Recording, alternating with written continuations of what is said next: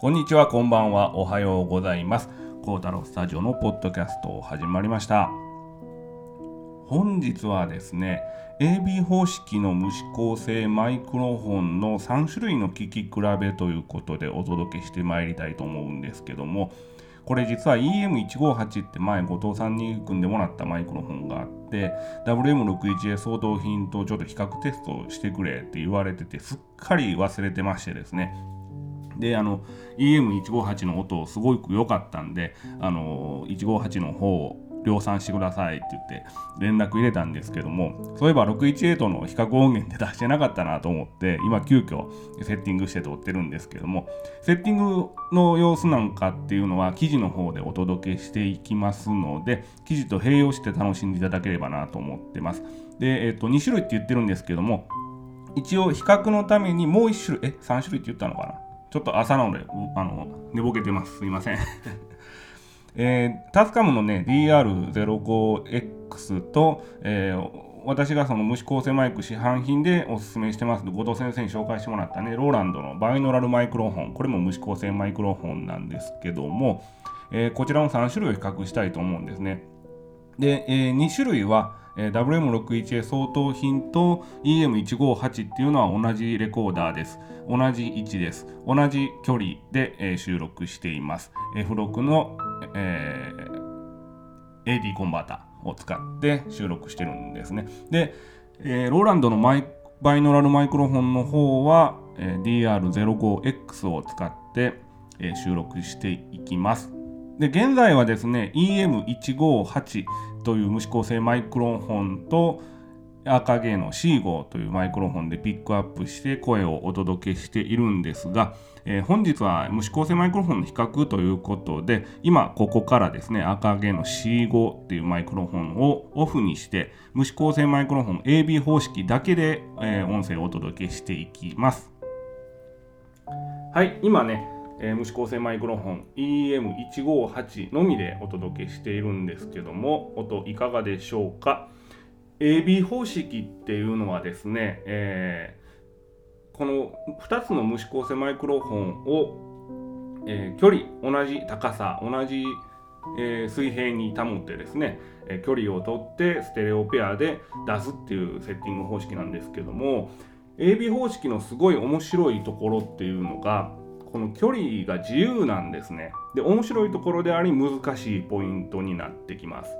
というのが例えば指向性マイクロフォンの NOS 方式とかですともう距離自体距離と角度は決まってるんですね。もうそこはあとはどこに置くかっていうだけの話になってくるんですけども AB 方式の場合はこの感覚まで録音エンジニアの感覚とセンスで決めていかなければいけないのでその辺りが非常に難しいポイントかなと思います。はいではね今 WM61A 相当品というシンガポール製の無指向性マイクロフォン素子のペアで喋ってみています。いかがでしょうか？で無指向性マイクロフォンの AB 方式っていうのはだいたい30センチから1メーターまで幅があります。でこのレンジっていうのがこの範囲内だったら、えー、自由にね録音エンジニアの感性でやってやってもまあいい結果が出るんじゃないかっていう水準なんですけどもなんで30センチかっていうとこの30センチよりもこの間隔を狭めてしまうとステレオ感が出にくいんですね。非常に出にくいマイクロフォンになってます。なので大体 AB 方式っていうのは30センチ以上から60センチぐらいっていうのが一般的な長さになっています。で後藤先生の推奨っていうのが大体30センチから35センチぐらいの間で推奨されてまして、え私も、え無指向性マイクロフォンでワンポイント録音するときは大体それぐらいの間隔で撮るんですけども、えピアノ収録するときだけちょっとだけ狭めに撮ったりとかいろいろと試して実験してみています。で、今ね、K&M のマイクロフォンバー、これが85センチあるんですけども、えー、マックスまで無指向性広げますと85センチの間隔っていうことですね。で、このやっぱりレンジを持っとくっていうのは非常に大事なことなんですね。やっぱり30センチの無指向30センチのマイクバーですともうそこまでですよねもう限界がそこまでになっちゃいますのでやっぱ85センチ使えるっていうのはかなり優位性が高いのかなっていうふうに思います。ではもう一度ね、EM158 に今切り替えてみています。はい。今ね、EM158 になってます。で、これね、ゼンハイザーの無指向性マイクロフォンのテストをしてはる方の音源がありまして、それね、記事の方に貼っときたいと思います。あの、さすがにラジオにね、組み込むわけにはいきませんので、え記事の方で、えー、ちゃんと著作権守りながらシェアしていくっていう、形を取りたいと思います。これね、無指向性のそのバーがね、自動でコンピューターの制御でね、ぐーんと動いていくんですよ。で間隔60センチ、40センチ、35センチってこうバーが動いていく非常に画期的なバーでね、で、合同先生にこんなんありますよって言ったら、これ欲しいねって作ってよみたいな感じでね、言うててね。でもう少し、えー、詳細に見ていきたいんですがちょっとねこうやって右左に動きながら今 EM158 のまんまです、えー、Zoom の F6EM158 のまんまです。いかがでしょうか？はい。ではね今切り替えてみます。はい。ではね、今、WM61A 相当品シンガポール製のマイクロフォンで喋ってみております。いかがでしょうか？無指向性のマイクロフォン WM61A シンガポール製のマイクで喋ってみています。はい、でねあの音質自体はやっぱり EM158 の方がいいなっていうのがあって EM158 でその VR マイクの自作のテストとかね今後していきたいと思うんですね、まあ、価格差がやっぱりねえー、5倍ぐらい違うんですね。そのシンガポール製の方はね、えー、50円なんですよ。でも EM158 は250円もするというね 非常に、えー、価格差の激しい、えー、マイクロフォンの比較になってます。えー、今どっちだっけ？どっちだっけ？はい。で、どっちかわからなくなったんで、DR05X をね、起動してね、えー、バイノーラルマイク、ローランドのバイノーラルバイノーラルマイクをテストしていきます。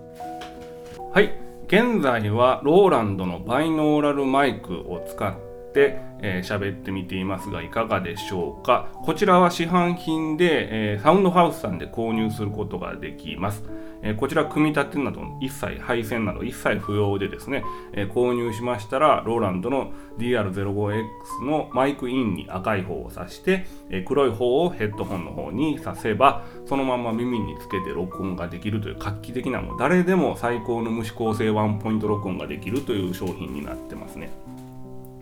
でこれあの試してみて僕もすっごいあの好きになってまだ外で試してないんですけどもかなりいいです。で、まあ噂によると、この WM61A が入ってるんじゃないかっていう話をうっすら聞いたことがあるんですが、本当なのかどうかっていうのはちょっとわからないんですが、どうでしょうか？先ほど紹介した WM61A の、えタイプとですね、えー、どれぐらい違うか。一回じゃあ WM61A 相当品にすぐ切り替えてみましょう。はい。今ね、Zoom の F6 で WM61A 相当品で喋ってみてます。WM61A 相当品で喋ってみてます。はい。ではね、今、えバイノーラルマイク、ローランドのバイノーラルマイクで喋ってみてます。DR05X ローランドのバイノーラルマイクで喋ってみてます。いかがでしょうか？はい、この比較をね、どうしてもちょっとしたかったので、えー、今収録してみました。では EM158 に戻します。えー、なぜ戻すかと言いますと、えー、これからね EM158 がベースになってくるので、え、こちらで音響、え設定をねしっかりしていきたいっていうことなんですね。で EM158 はまだ今ペアマッチしてないので、えかなり斜めにねマイクバーを設置して、え自然にペアマッチするような形で喋、えー、ってみてます。でこれ後藤先生にあの大量にまだあのパーツがあるっていうことででこれをもう3組か4組ですね、えー、作っていただいてペアマッチを探すと。でペアマッチを探してステレオペアを2つ作るんですね。でステレオペア2つ作ったものを10時に10文字に、えー、マイクセッティングをしてアンビソニックモードで、えフロックで撮ってみるっていう実験をね、えー、ちょっとやってみようという話があるんですね。はい。じゃあね、えー、今 C5 アーカーゲの C5 っていうのを、ピックアップしてお届けしてます。これが割と非常にセッティングがノーマルなね、標準なポッドキャストスタイルになるのかなっていう感じはしているんですけども、え、VR マイクっていうのは現状ね、相指向性素子をですね、え、対面にクロスさせて、その装置構成措置のクロスさせた部分に新しい音場ができますよね。で、その音場で、えー、チャンネル数を、えー、仮想的に増やしていくっていう手法が現在取られているんですけども、えー、無指向性マイクの場合ももちろんその交差した場所に新しい音場っていうのはできるんですけどもかなり広いですよね。なのでその十文字って後藤先生言っておられますけどもおそらく85センチぐらいの、えー、バー余裕があった方がいいんじゃないかっていうことで、えー、今回私ね K&M の85センチを用意してます。でこれもしうまくいったらですね今、えー、VR マイクって20万ぐらいするんですね。えー、主なやつは NSFT1 っていうやつと、えー、ゼンハイザーの、えー、2つ2種類あるんですけどもこれねマイク1本でコンパクトにセッティングできるんですけどコンパクトにセッティングするための相指向性なんじゃないかっていう仮説をね立ててるんですねでこれ無指向性にできますと頭にですね、えー、なんか虫取り網のあの棒みたいなプラスチックの棒でいいのででそこにタケコプターみたいにねあのヘルメットにタケコプターみたいにセッティングをしてえー、Zoom の F6 なりですね、サウンドデバイスの、なんだっけ、サウンドデバイスのレコーダーはアンビソニックモードついてますので、そういうアンビソニックモードがついたものをポケットに入れてね、タケコプター状態で歩くと、すごい綺麗な VR マイクができるんじゃないかと。結構不格好なんですけどもね、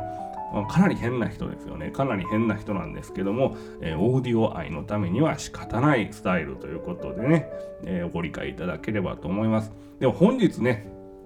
えー、簡単だったんですけども、無指向性マイクの、えー、2種類の比較、プラス1種類、えー、3種類の比較をお届けしてみました。皆さんはどのマイクが、え、好みだったでしょうか感想をお聞かせください。それではご視聴ありがとうございました。次回またお会いしましょう。さようなら。